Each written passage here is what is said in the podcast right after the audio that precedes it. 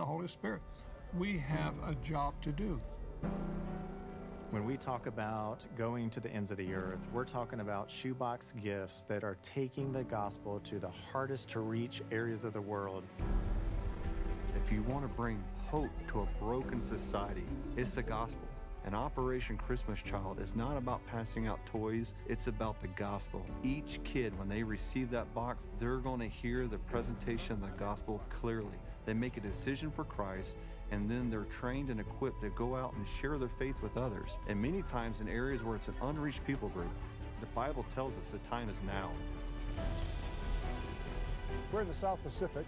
I want to reach these islands for Christ. These are the poor areas. People don't have any hope. People don't come here. There's no tourists here, but we're going to be here. I'm right outside of Mazatlan, Mexico, about six hour drive up in the mountains with Operation Christmas Child. This is where people that are brave are taking Operation Christmas Child to the ends of the earth.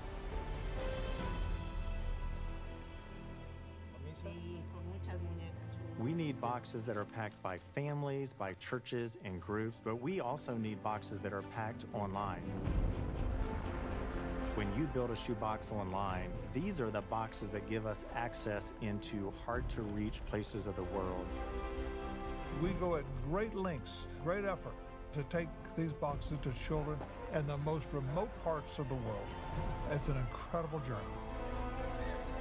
You know, the mission of Operation Christmas Child never changes. Children are coming to Jesus. Children are coming to faith. Children are being discipled. And children are taking the gospel to the ends of the earth.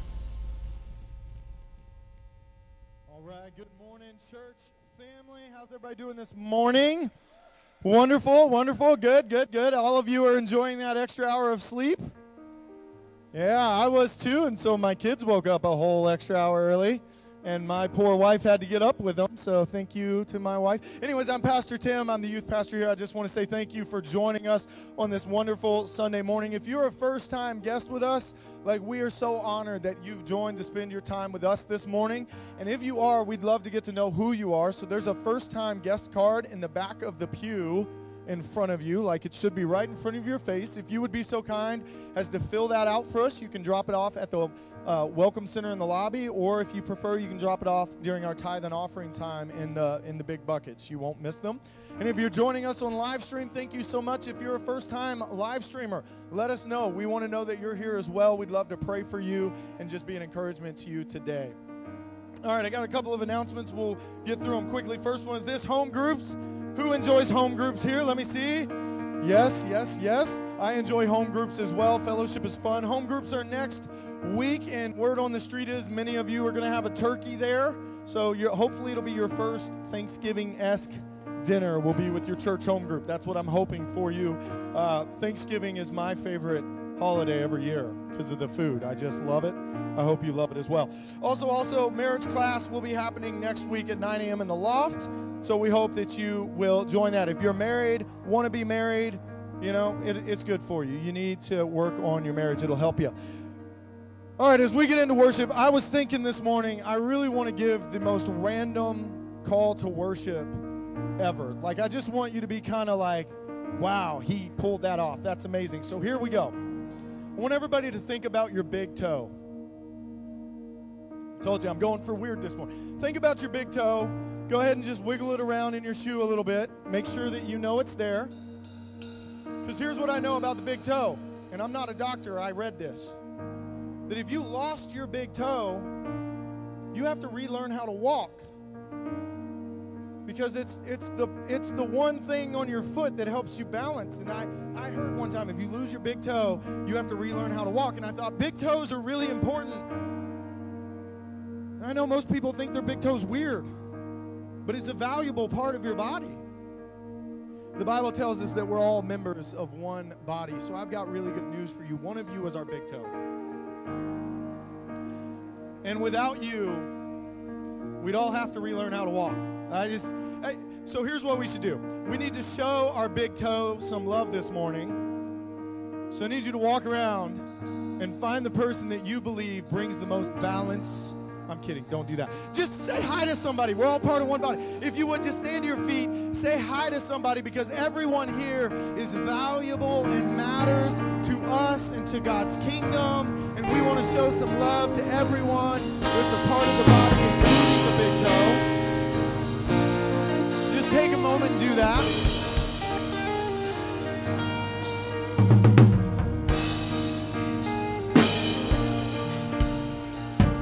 If you're watching on live stream, say hi. Let us know you're here. We'd love to know you're here and be able to say hi back to you as well.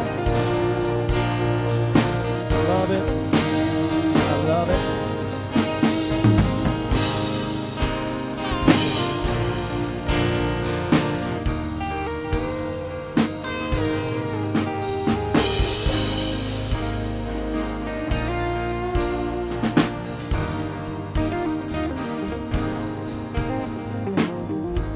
Morning.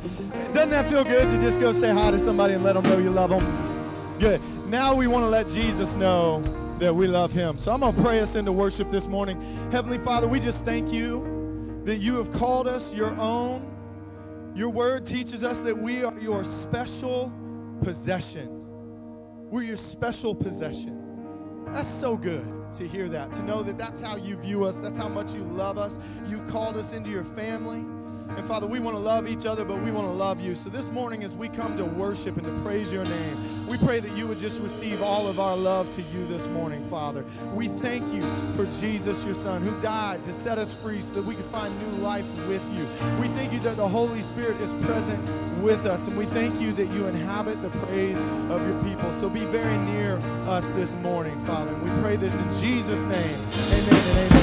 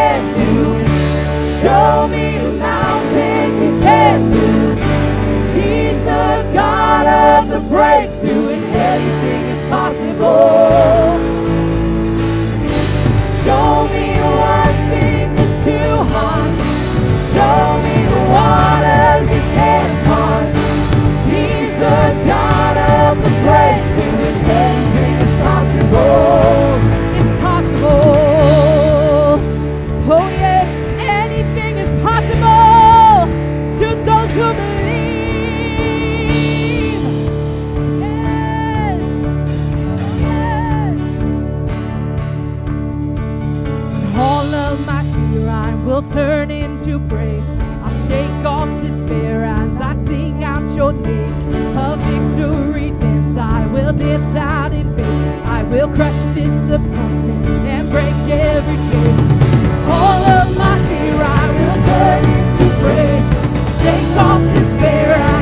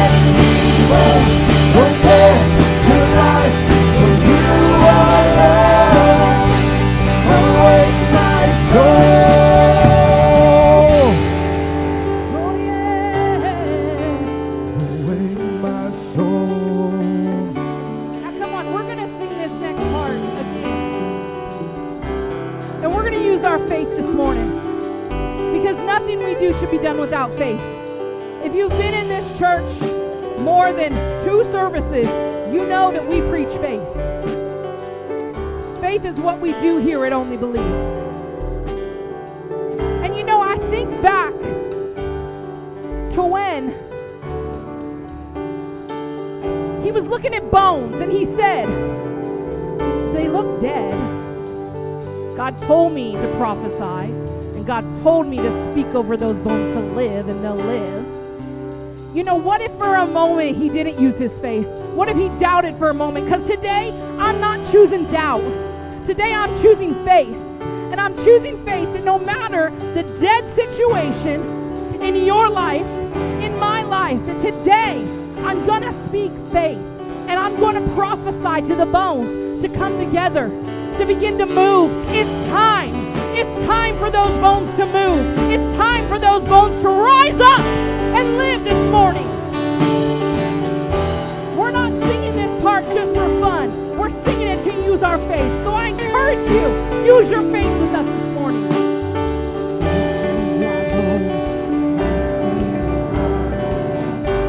Arise and on, declare it this morning. Oh, oh, we see dry bones, Oh, but we see an army. Arise. Arise and live. Oh, Oh, we see dry bones, oh, we see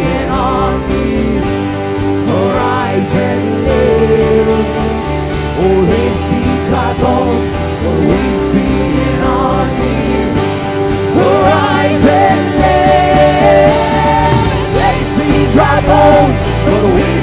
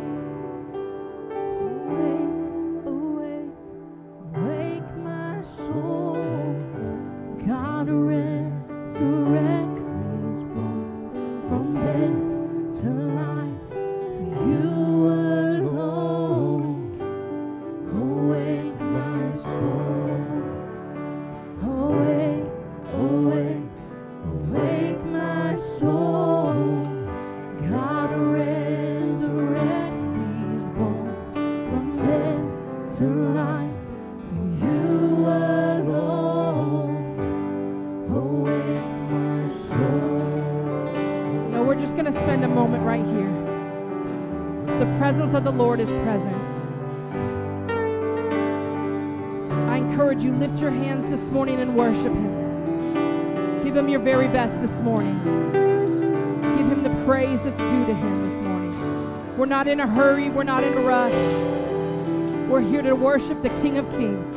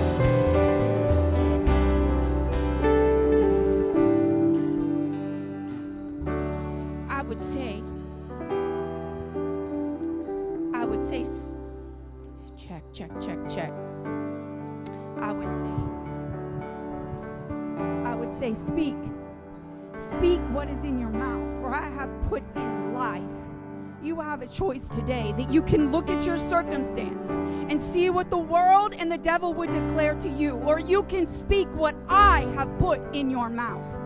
Speak to your situation and prophesy that which is dead to now come to life.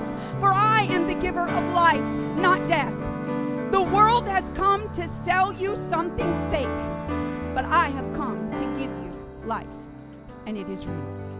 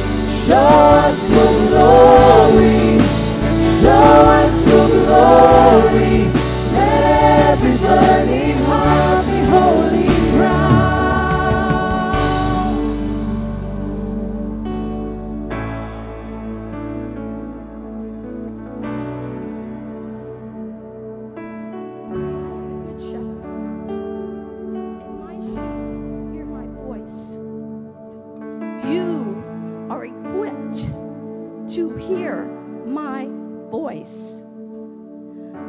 As you as I have seen the Father, so I did. As you have seen me, so you do. You can hear my voice. You are sheep. You're not meant to carry weight. You are meant to hear the shepherd's voice. And I am the good shepherd. I provide for my sheep. Forget not all my benefits. I rebuke the devourer. I protect you. I tell you where to go, where to stay. I hide you under the shadow of my wings. I am the faithful shepherd. Trust me. Hear, hear have ears to hear. I am the faithful one. I am the faithful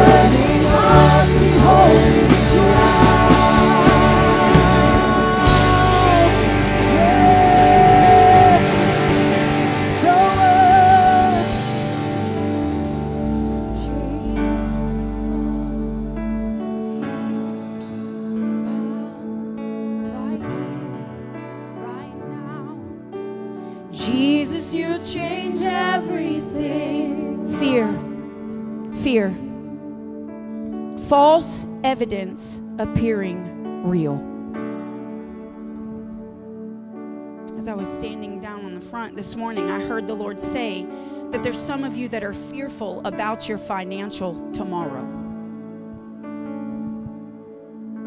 You're accepting the false evidence that appears real in your mind. It appears real in your checkbook. It appears real, or uh, real in your food cabinet.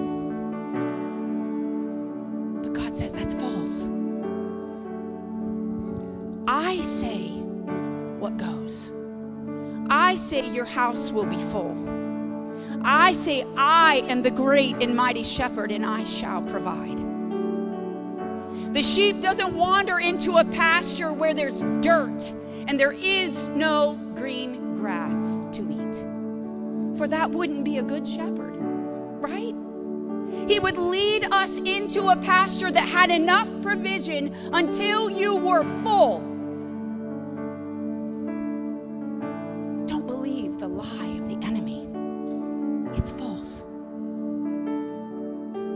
Get a hold of your mind. For the world's way is not the way we live. We live by a different standard. We live by His words. And His words are the truth, not the enemy. As Randy says to me all the time, he says, Nicole, if the devil is talking, he's lying. If his lips are moving, he's lying. He comes to attack what you know in your mind, what you've heard from the word. And he comes to distort it, just like Eve in the garden. The very thing that the snake, the devil, came to her to do was to disclaim what God had told her. You have the truth. Believe what the word of the Lord would say above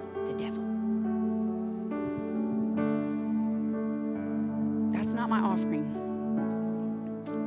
Timothy 6, 17 and 18. I want to read this to you today. My mom and I were talking yesterday, and we drove by a place in Lima where the $1.9 billion lottery was.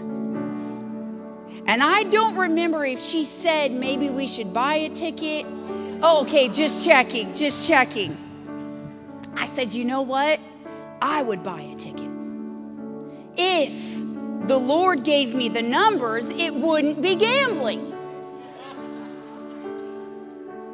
And I just started thinking about it, right? But it's been on my mind because you know, not, not, not about God giving me the numbers. I don't know that I'm gonna play that. But here's, here's what I read this morning, and this is what I woke up to. You ready?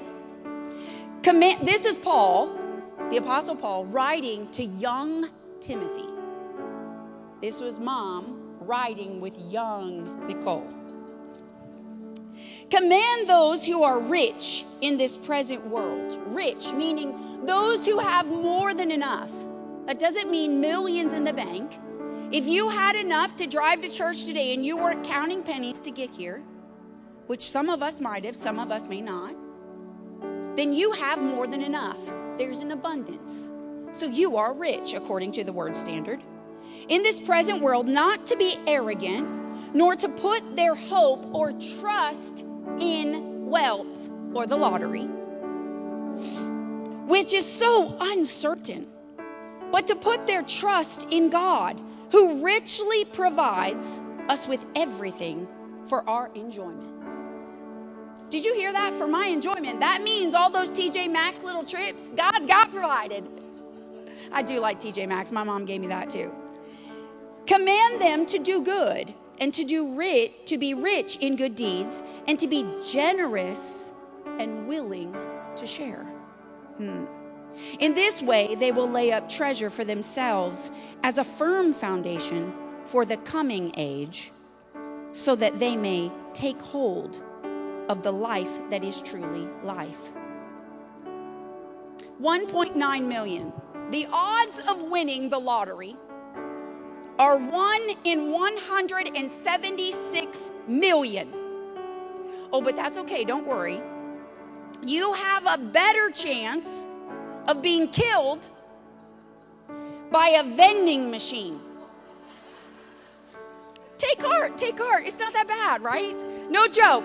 One in 112 million chances to be killed by a vending machine. Now, I don't understand that. I'm just seeing my arm stuck and I can't get out, and I try to pull it out. It's like the Chinese finger, and you can't get it out, and then all the stuff starts spitting out on top of me, maybe cans of Coke, and they hit me in the head. I get a concussion, and I'm laying in the rest stop vending machine for days because I can't get up. I don't know. I don't know how that would look, but one in 112 million. How about all you lefties out there? One in 4.4 million chances of being killed from being left handed and using a right handed product. I'm not making these up, folks. This is out there. Now, maybe Google made it up. There's always, of course, a one in a million chance of getting struck by lightning, which I know people that have been struck by lightning. Your chances are far greater with those things. But let's talk about the word chance. Because chance means you might.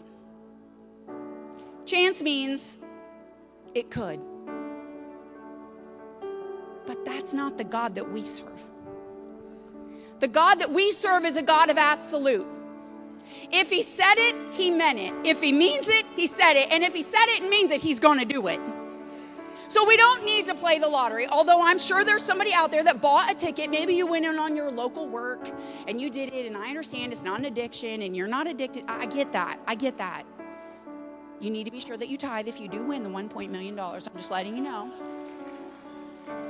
This is the tithe and offering. Yeah, this is the tithe and offering. But I want to remind you that we don't have to put our trust in the lottery.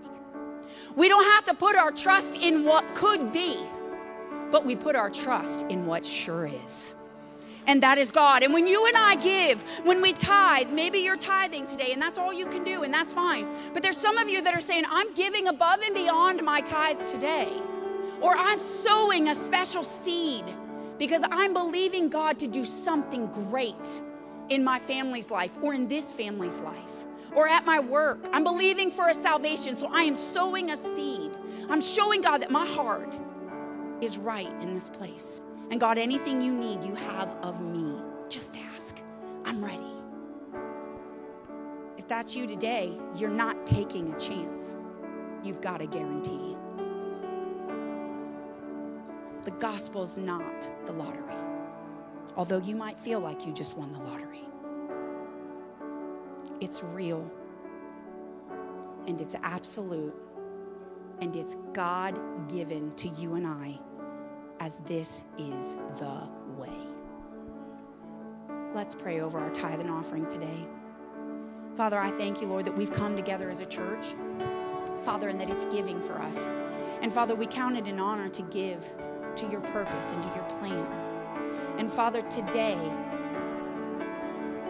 God, with the world pushing in and trying to tell us the way we should think about money, God, we don't take a chance with you we know exactly what we're getting because that which the word says is true. We believe it. And if you said it, we can count on it.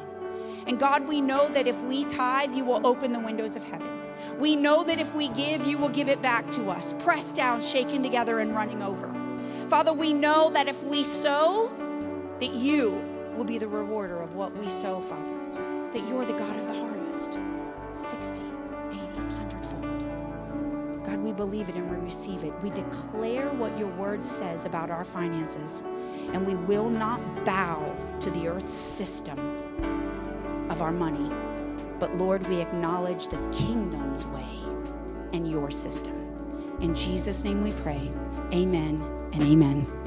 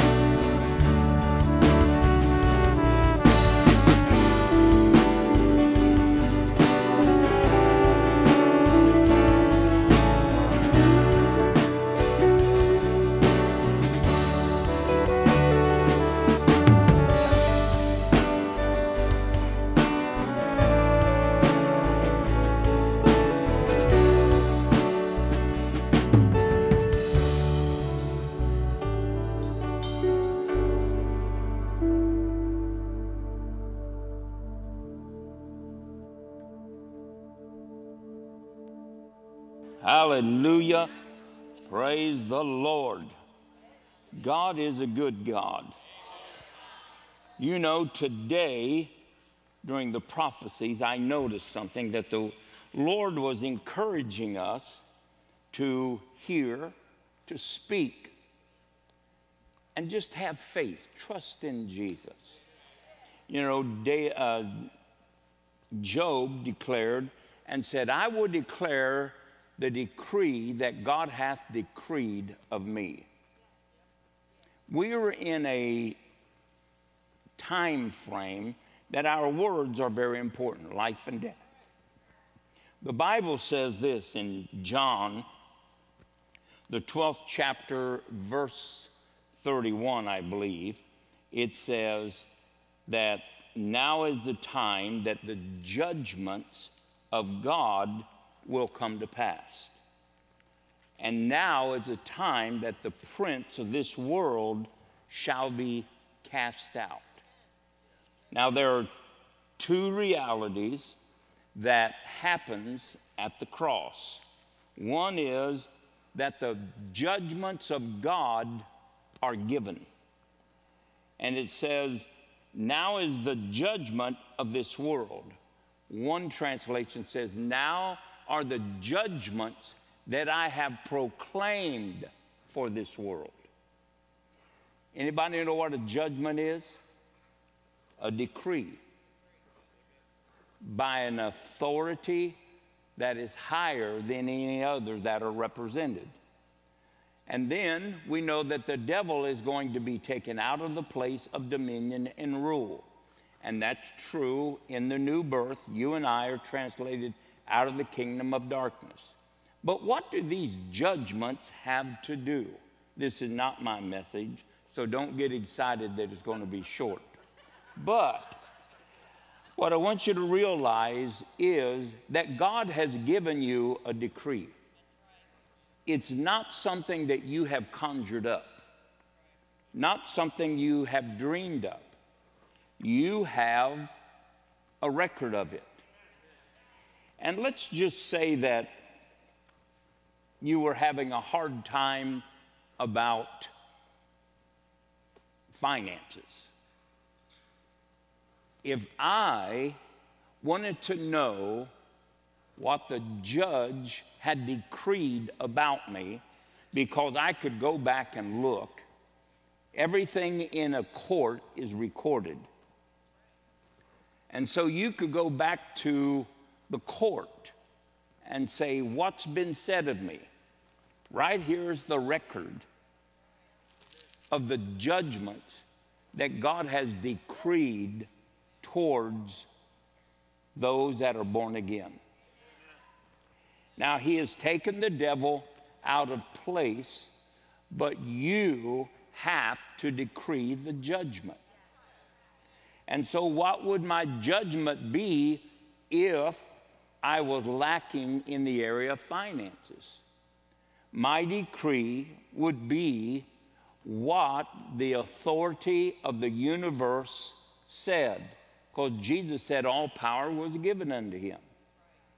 And I would say this My God meets all my needs according to his riches and glory. When did God say that? He said it before the foundations of the earth. That's a decree. That's a judgment that has been released in this world upon every born again Christian. The judgment has already been said. Now you have to take a stand for your rights. So now it's time for you to stand up and be like Job and decree what God had decreed about you. Now, I understand finances, I understand zeros. I lived lots of my life on zeros. But when I got born again, God gave me a decree about any financial place that I would end up. And my decree to that need is my God meets all my needs according to his riches and glory. Anything that the enemy brings towards you, decree what God has said about you. What did Jesus say about himself? He said, You know what? They're going to take me, they're going to deliver me up, and they're going to kill me. But know this God hath said, In three days I will be raised up, and I will be alive. Now, he decreed that before he ever died. But that was his answer to the devil provoking him by temptation. I can hear him saying, You're going to die, but stupid. Ain't nobody ever raised from the dead by themselves. Well, Jesus said, I'm going to. And when I come out of there, I'm having the keys of death and the keys of hell. That was the decree. Amen? So make a decree. Find out what God said about you in the court of justice. Before the foundations ever were, you decree what the devil, what the devil has been removed from and what God has given you the right to have. Amen? All right, praise God. Okay, hallelujah. That leads me to this great subject money. We're going to talk about money for this month. This is Thanksgiving. You're right, hallelujah. This is Thanksgiving month. And at the end of the month, we're going to receive an offering. I like to call it the Thanksgiving offering. And what it, do, what it does is simply you have to weigh out how thankful you are. And uh, a lot of you, I, I, I love you, but I just know human nature you won't. And uh, you'll give $5, $2, $1, going once, going twice, 50 cents. Uh, you're going to do something. But is it really from your heart? And does it really express your thanksgiving to God for what He has done? What He has done. So, uh, we're going to talk about money. And I'm going to talk about it in a way that will be weird to you, but it's still going to help you. Praise God.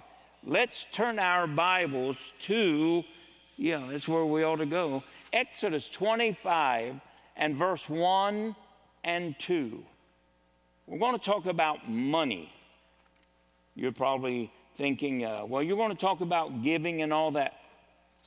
Someday, yes, but not today.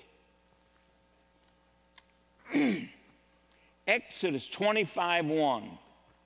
And the Lord spake unto Moses, saying, Speak unto the children of Israel that they bring me an offering of every man that giveth it willingly with his heart ye shall take my offering. Now I know that we say, oh, God doesn't need anything. Didn't say he needed anything. He said he wanted an offering. You mean God wanted an offering? Well, I don't know unless Moses misquoted it. I, I don't know what that says. God wanted an offering. God is setting a precedent in the nation of Israel. That precedent we will find is still upon the people and the children of God today. What this is, is the offering of generosity. Generosity. You know, we are to be generous towards God. And God said, I want you to take from them an offering. In other words, God says, I just want to see what position I hold in their life. It's nothing new. God proved Abraham, and he's proving Israel. We prove him through the tithe and the offering. We prove him every time we respond to a promise. We are proving God. And the word generosity simply means an act of being kind, a person giving something unexpected. Unexpected. So God gives them the opportunity to give him something that only they can measure. Pretty cool. And then generosity is an expression of one's value and priority system.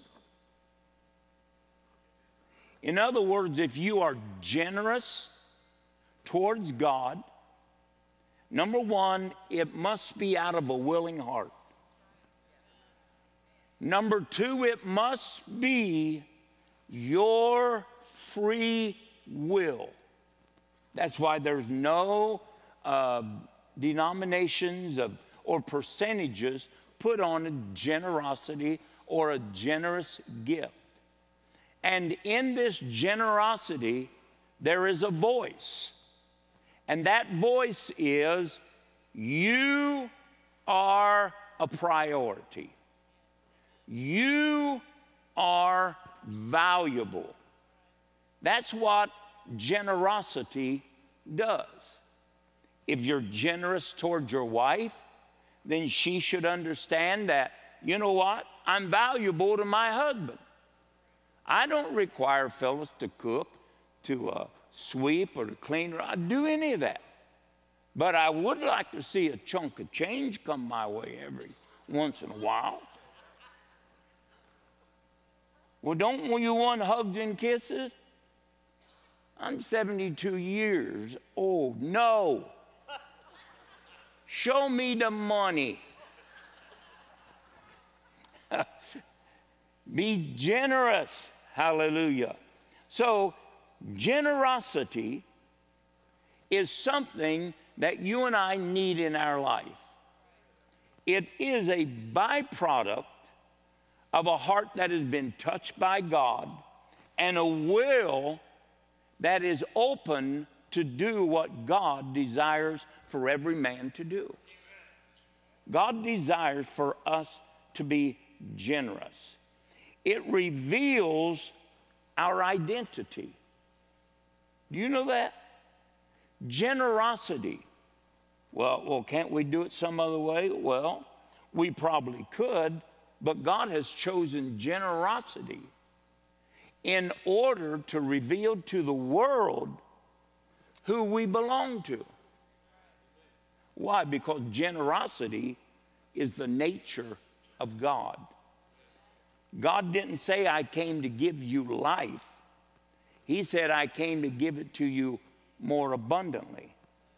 And He did it willfully out of His heart for mankind. Now, that's what God's grace to us did. God showed Himself kind to a rebellious human race. Now, so let's go to uh, John 16 34 and no wait let's go to matthew 5 16 matthew 5 16 remember i told you that generosity is an identifying factor of the people of god if we are not generous, if we are not prone to do things or gifts or acts of kindness, we are not identified with God. It's one of the fruits of the spirit of sonship. You know, you've heard of the fruits of the Spirit. A lot of people say, well, that's a fruit of the Holy Ghost. No, it's not. Jesus said, You'll know them by their fruits. Those are the fruits of the recreated human spirit. And they are put inside of us when we get born again in seed form. After they are put in us, you and I now are responsible for their development. And that's what lets the light so shine. And so they're not the fruits of the Holy Ghost. The Holy Ghost has nine gifts.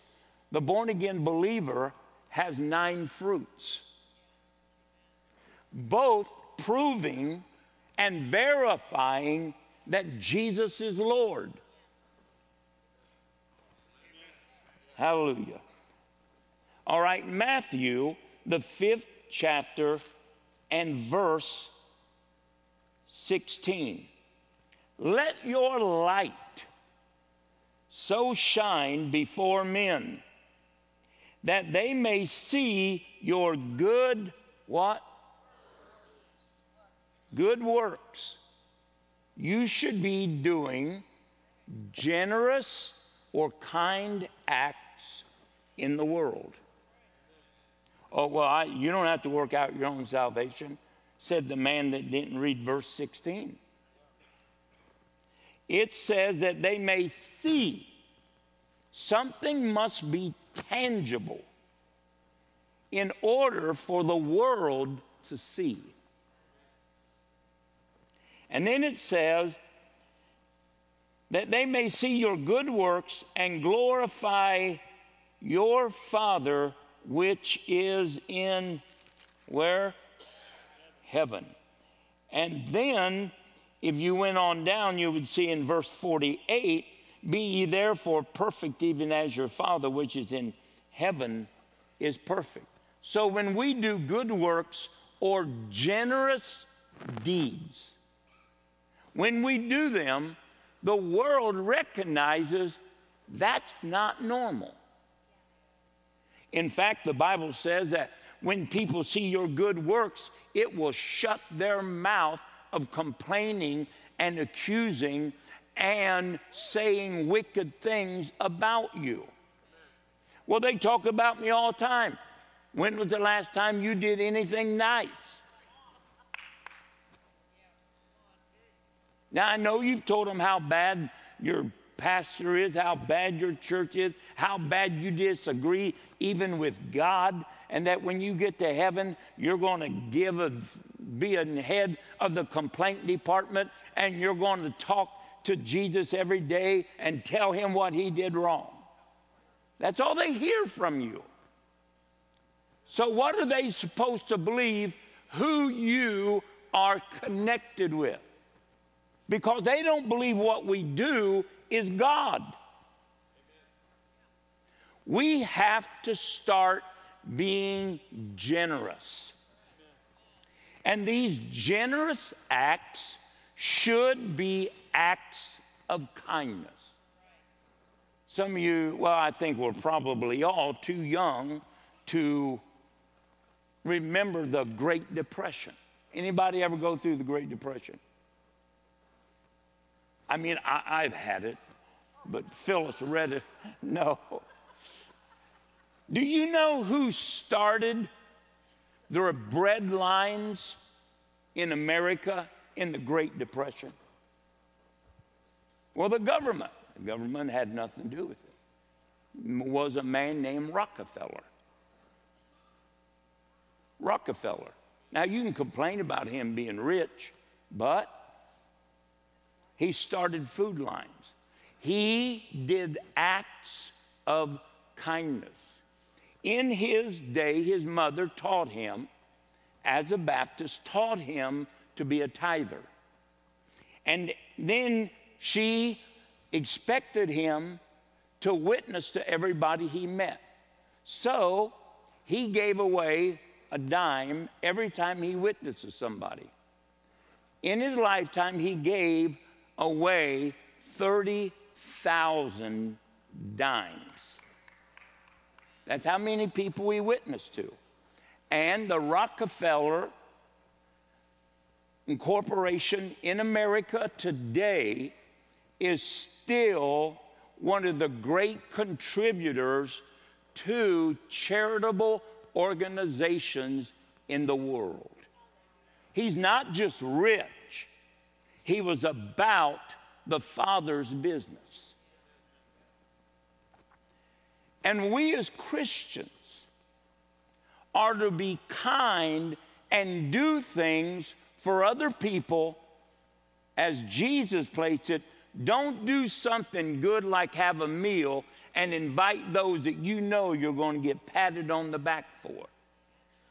No, give them something to eat and do it behind closed doors. So your right hand doesn't know what your left hand is doing. Now we are to be generous, kind. I know that sometimes it's hard to be kind in a world filled with hate. But you are bigger than the world, and greater is He that is in you than He that is in the world. Amen? Hallelujah. So they are to do acts of kindness. Generosity is something and one of the greater elements that destroys the love of money. If you are wealthy, let's say this if you have a dollar, let's say this if you've got 50 cents, you are called to generosity, to destroy the power of the love of money to keep you from falling into the snares that come with wealth. Well, I give to my church. I didn't. I never asked you for an offering. Nikki did. I, I, I, I. Generosity has nothing to do with just your church. It has to do with you doing something outside that they may see your good works and say, that guy's got to be a Christian. Because that's what Jesus would do. Jesus did acts of kindness. Ask Jairus. Jesus did acts of kindness. When Peter was generous enough to let him use his boat, Jesus was generous back towards him with two boats sinking. Now, it destroys the love of money and puts us in a place where the world sees our love one for another. See, if you love money and the Holy Ghost, or you have not developed the fruits of the born again spirit, recreated spirit, or the spirit of sonship that cries, Abba, Father, has not been allowed to take its rightful place, you won't be kind, you'll be greedy. And when you get to heaven, if, and you come up out of that body, and Paul said, I brought nothing into the world, I brought nothing, and I'm taking nothing out of the world. In other words, I came in buck naked, and I'm going out buck naked. When you look down at your old shabby self, you'll say, Man, I should have done something. I don't even have a crown. There are more important things than money in a bank account. How about a saved son, a saved daughter? How about a faithful spouse? How about love in your house? Those things are important. And if, if you go to John 13, 34, 35, Jesus says this I write unto you a new commandment. And this is the new commandment that you love one another. And that by you loving one another, you will show the world that you are my disciples. Glad you could join us, Rick. Take a seat right there.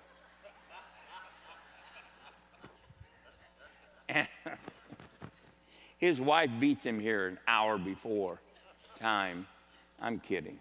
And uh, so let's just say, now, Rick, you know I'm, I'm just trying to embarrass you, right? Okay, all right. All right, so, so uh, Jesus said, if you love one another, what does love in the church and among ourselves demand? What? Generosity. Absolutely. It's defined. If you see your brother have a need, and if you close up your bowels of love and don't meet that need, then it's a good sign to you that you are not saved. Now, I didn't write that. And I don't even know why John stirred up that mess anyway. No, I'm telling you right now that our love levels and our expressions, which are generosities that the world can see and that can be experienced, that these things are defining the body of Christ as being lukewarm, not only towards God, because you can't love your brother whom you have seen, you aren't in one facet, little twinkling of your eye in love with God who you can't see. So now, what he's saying to us is this if you can walk by your brother, see him struggling in a need, if you can hear about his need and you do nothing, wake up, you are dead. Don't you just love coming here? Let me tell you. So, our love levels have got to be turned up a notch. You say, but, but they've always got need. Well, Jesus prophesied to you, you always have the poor with you. Don't you remember when you were there? I remember. Praise God. So, you want to destroy the power of the love of money dominating yourself. So, you have to be involved, engaged in needs of the church. Let's go to Acts 11 27 through 30. Wow. Hallelujah. I thank God. Remember, I said a couple of weeks ago judgment is not a fearful thing, it is a wake up call to let you know God knows right where you're at, and He don't want you to stay there. He wants you to move on. So when judgment comes, you say, Oh man, I feel so bad. Get over it. You couldn't feel bad without God being here.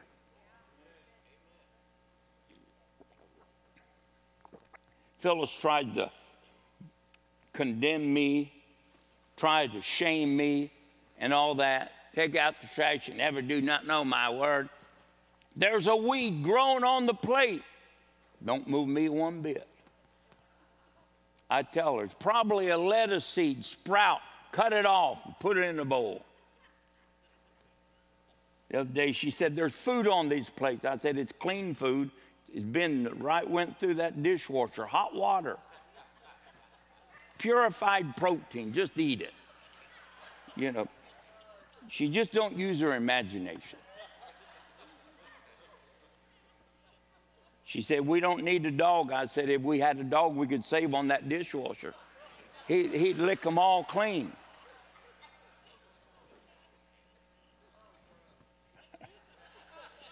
Gross. You let your dog lick you right on the lips after licking other things, and you don't think a thing about it. Now you're complaining that I, I should put him to work as dishwashers? There's something wrong with your hygiene uh, list. Hallelujah. Praise God, moving right along. See, you get lots of practical money saving things here. Acts, the 11th chapter, verse 27. And in those days came prophets from Jerusalem unto Antioch. And there stood one up of them named Agabus. He signified by the Spirit that there should be a great drought throughout all the world, which came to pass in the days of Claudius Caesar. Then the disciples, every man according to his ability, determined to send relief. What is this? Generosity. Unto the brethren which dwelt in Judea. Now, why was he going to do that? Well, so the brothers would have food. In one case, absolutely. But in another case, that they would be armed with generosity in this drought that was going to cover the world. See, the church has got to start responding to people that are in need.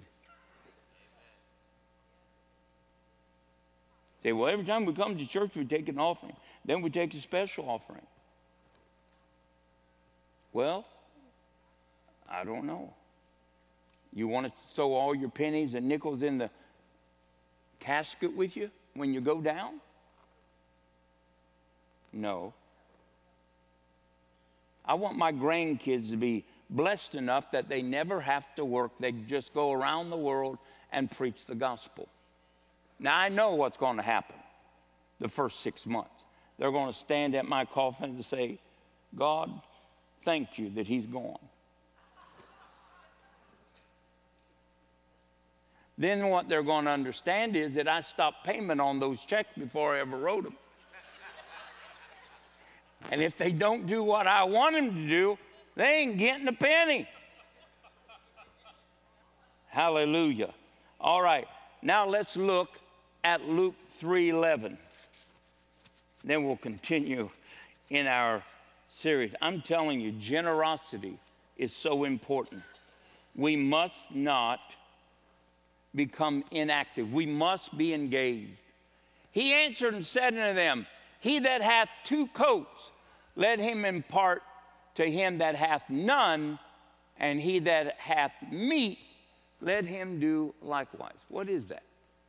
I'm not cold, I got two coats. and I got a whole pile of lunch meat right here. You're hungry, wet, and cold. Too bad. God blessed me. I got enough. Me and my house, me and my four, that's right, and no more. Now, what is Jesus telling you here? If he doesn't have one, you don't make a deal with him. You don't give him a land contract on your coat.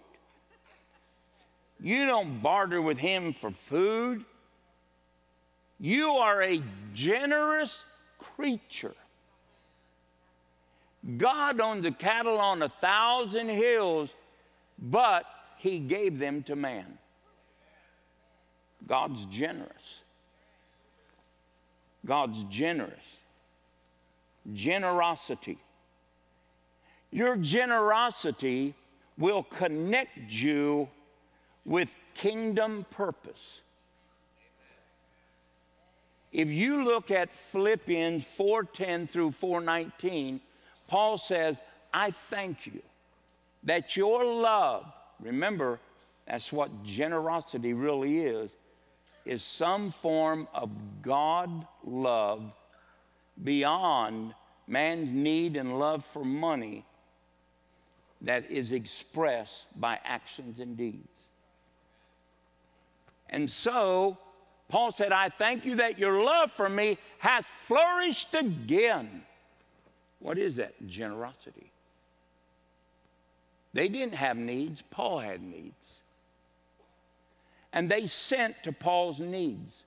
And he said, Because you have been generous, I'll tell you what God's going to do. He's going to meet every one of your needs. Let me use your life as I did Peter's boat, and I'll return it to you full.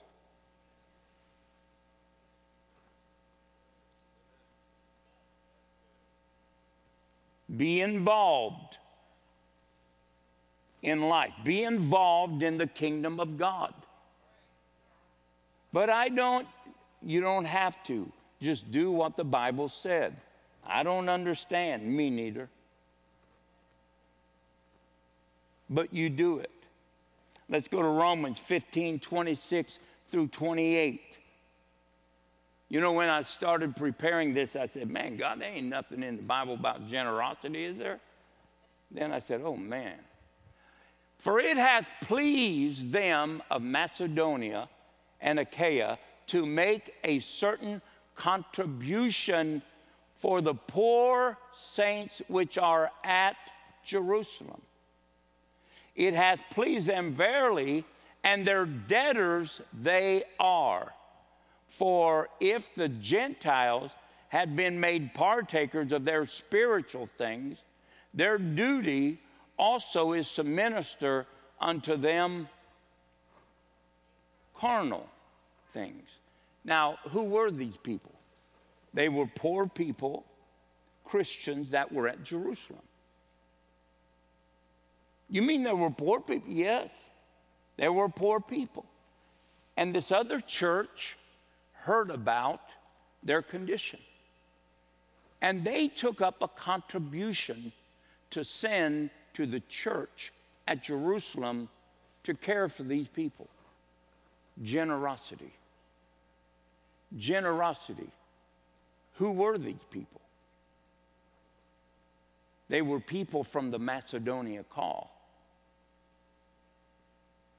They were people whom God led Paul by the Spirit through a dream to go to Macedonia and to put other people on hold. Well, well, why would God do that? I think God knew that Macedonia held a heart of generosity and that they would do right. These people, Second Corinthians 8 1 down through 7, it says that the people were in great poverty, great financial affliction. But they heard of these people right here. And when they looked, they could have said, But I'm poor. That's not what they said. What can I do to show them that I consider them more valuable, a top priority in God's kingdom? What can I do?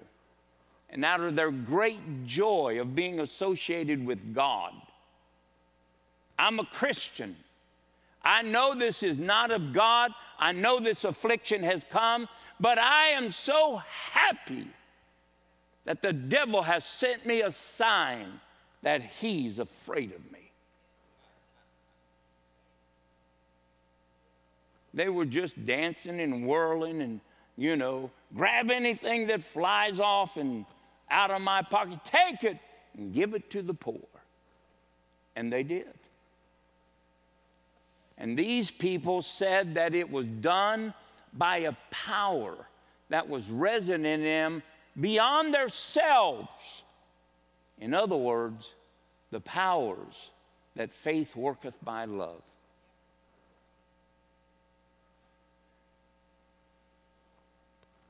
Faith worketh by love. Not just love for yourself, but love for others. You know, that would bring us to another point. When we see needs, when we hear of needs, you know, I know that we pray, well, let's pray for them, honey. Hallelujah. Uh, you know, can you get your car door yourself? Pray in a, in we're getting into our new Bentley. Can you just slide over here. Let's just pray, oh God, bless those people in the church. Hallelujah. We thank you, Father, and oh, praise the Lord. Make them sterile so they don't have no more kids. They'll be blessed and prosperous. Hallelujah. That's about as far as our faith is gone for somebody else. But what if they were your children? What if it was your child that was losing their home? You think you might stay up and turn the reruns of Johnny Carson off and, and pray in the Holy Ghost? Some of you don't even know who Johnny Carson was. He was probably the cleanest uh, nightclub, night, uh, late show talk hosts, whatever they are. Just take it my, he was a pretty good guy. And, uh, but, you know, we don't think like that. Just don't rock my boat. Let me ask you something. Have you ever seen a show like The Twilight Zone? These were old shows that, you know, did had movies about things that probably never would happen. So I seen this one just a couple of weeks ago, and you say, Don't you get scared of them? I'm married to Phyllis. What would I be afraid of? Come on. Anyway, this this uh, family built a shelter. Now they told everybody build a shelter. You know we're going to have a nuclear war. You remember those days in the Cold War, you know, and uh, so I, I dug one in our backyard for Phyllis. I dug it out, put a 25 gallon plastic barrel down in there, and and a big rock for the top of it, and I figured I'd put her in there a couple weeks. If she made it, that's great. If not, then I'd have to fill the hole. Anyway, this guy goes in there, him and his wife and daughter, they hear the siren. Well, they run down in there, and their friends are at the house. They said they ran to their houses. Then they ran back to this man's house. Jim, Jim, it's Joe. Come on, we've been friends forever. Let me in. Ah, you ain't getting in here, buddy. We got just enough food and water for us. We told you to get ready, but no, you want new golf clubs. Oh, no, you, you wanted to go out to the nice restaurant. Well, guess what? We aren't opening this door. They're beating on that door. Come on, come on, let us in. no, you aren't getting in. You're going to die. Then they turned on each other. Jim could have opened the door, they'd all been dead. But they were fighting and threatening each other and all that. And then here's another wah, wah. False alarm. The power just went out.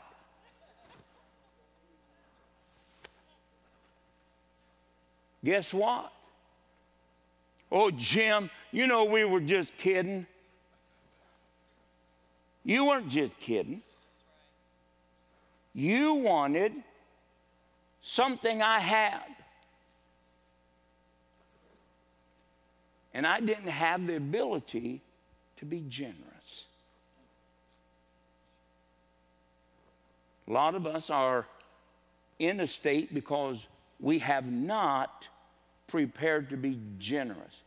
Generosity doesn't require just you using money, it requires you joining yourself to kingdom purpose by seed and harvest. Second Corinthians 9, he gives you seed.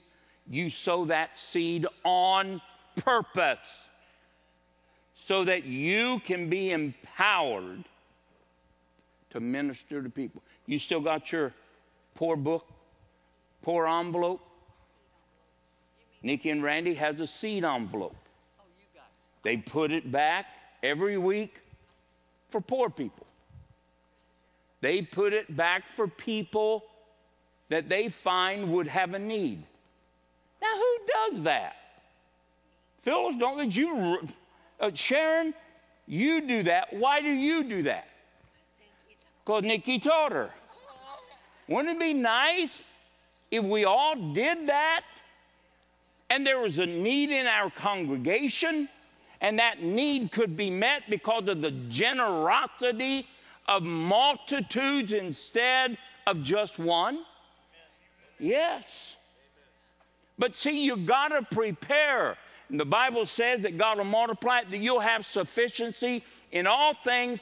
And when the saints receive it to meet their needs, they'll give God thanks for your submission to a spirit of generosity.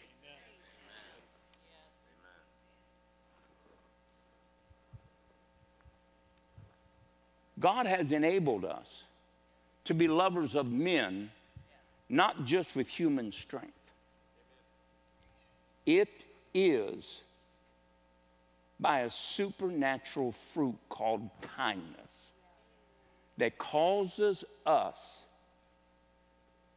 to do acts of unexpected, unrequired generosity.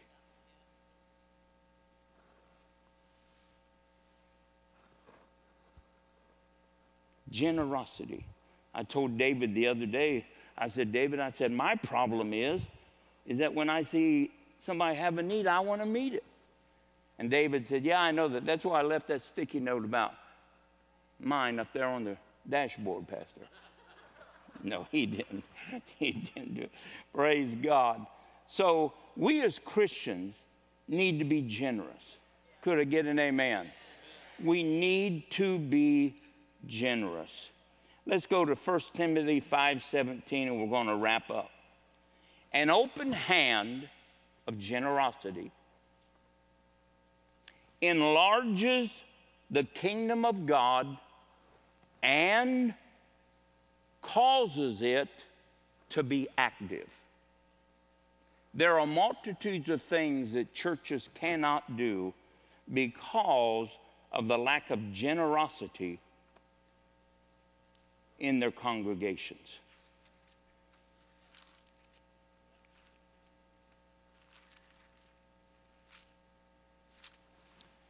First Timothy says this and let the elders that rule well be counted worthy of double honor, especially those who labor in the word and doctrine. For the scripture says, this is how we release the heart of generosity towards those that labor among us.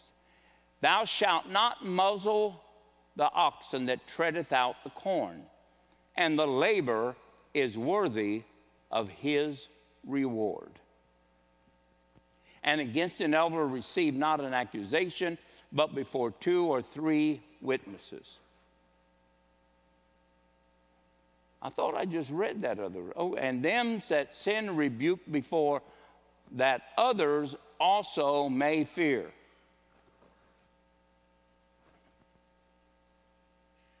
I feel like a, one of the three stooges. Every time I get done, I turn my head back. It hasn't changed.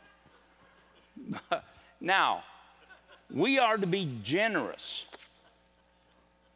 I can't tell you how many times people complain to me about how speakers take their offering. Well, I just don't like that. I'm not coming to see him. Well, beg your little offended over nothing heart. Now, I mean that. Because if you are that easily offended, I see after 20 years why you get offended at me. Because you just want something to complain about.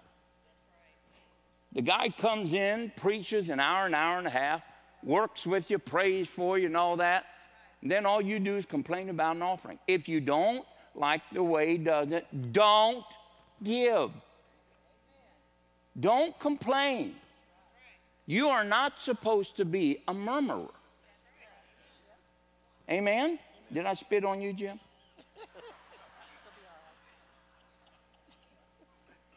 Just smooth it around. There's some dirt spots on the face anyway. You'll... Now, why do people do this? Because they are negative minded, tainted by the world, and they're ungenerous. We need to be generous. Amen? Absolutely. We need to be generous with our kids, with our grandkids. We need to be generous. With our husbands, we need to be generous. No, I, everybody hold on to the person next to you. Phyllis, after 51 years, gave me a debit card that gets money put on it once a month up to 497 so i have on my own ate at mcdonald's by myself.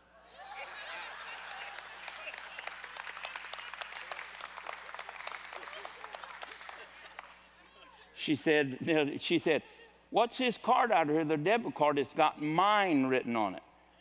I said just leave it alone. It's got two cents on it and I'm not letting go of those two pennies.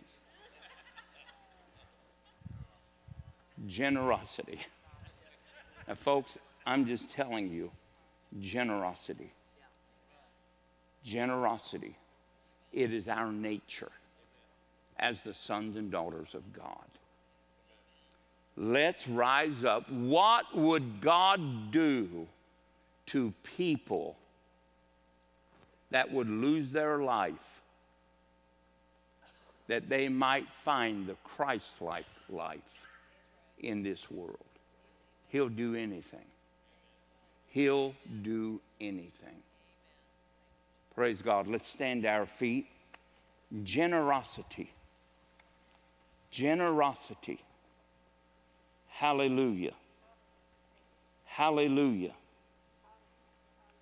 Generosity.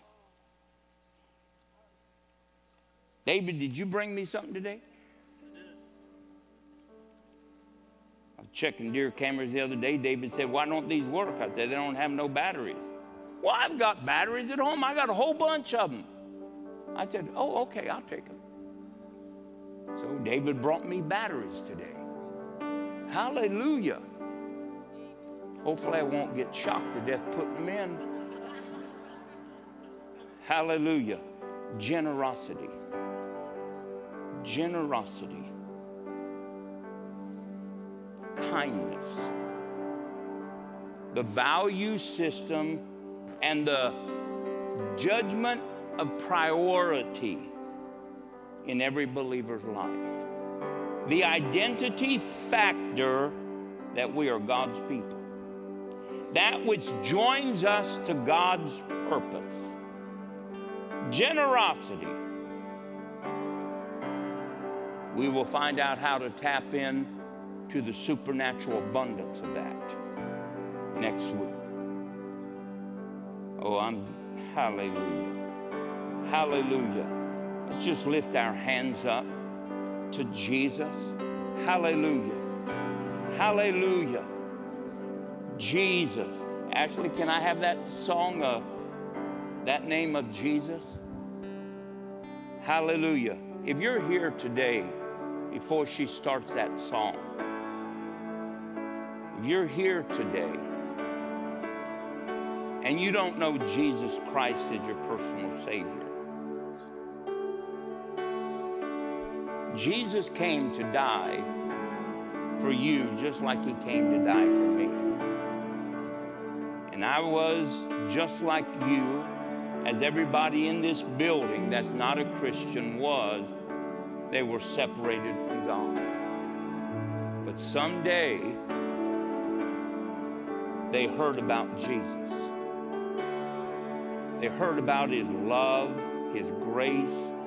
They heard about the power of his blood to wash away your sins, to heal your soul, and to make you a child of God. If you're here today and you don't know Jesus Christ, you might think, oh, but there's so many people here. This is not even involving them. This is between you and Jesus.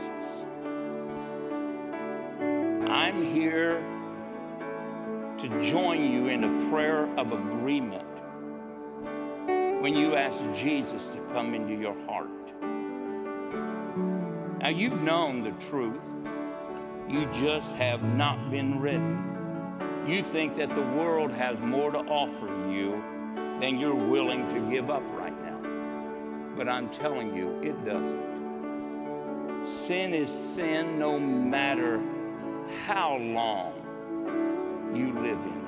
It's just the same.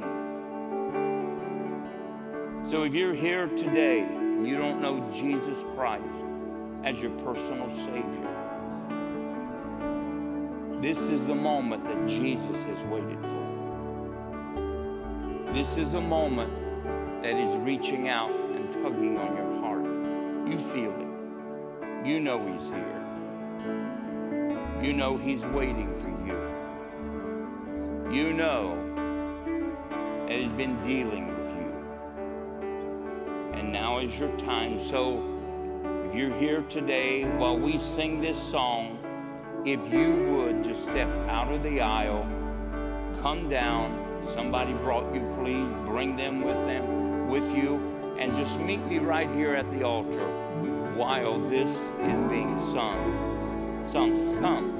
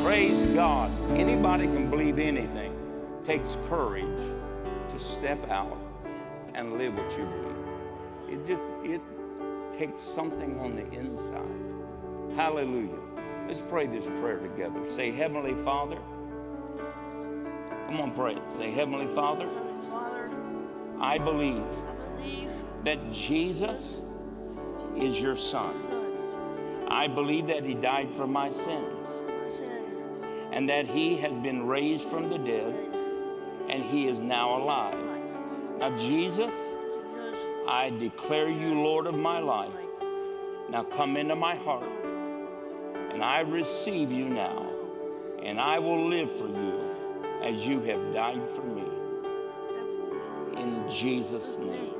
Amen and amen. There you go, young lady. Praise God. Hallelujah. Those people have a book for you about being a Christian. Hallelujah. Praise God. Hallelujah. Now, whoever that young man came with, make sure that you lead him to the Lord or you get off this parking lot and then you text this church and let us know that he gave his life to Jesus. No matter how fast your feet move, you're not going to get away from what God has for you. So it's time for you just to roll over, cave in, and give it to Jesus. Now, Father, in the name of Jesus Christ, I praise you, God, for your word that calls us to a depth of active love, God. That, God, we will shine like beacons on hills that cannot be hid. That, God, people will know these are they, and let them call us the Christ like ones. Let them call us those that believe. God, let our witness be stronger, God, than our silence. And God, we ask it in Jesus' mighty name. Amen and amen. God bless you. See you Wednesday night.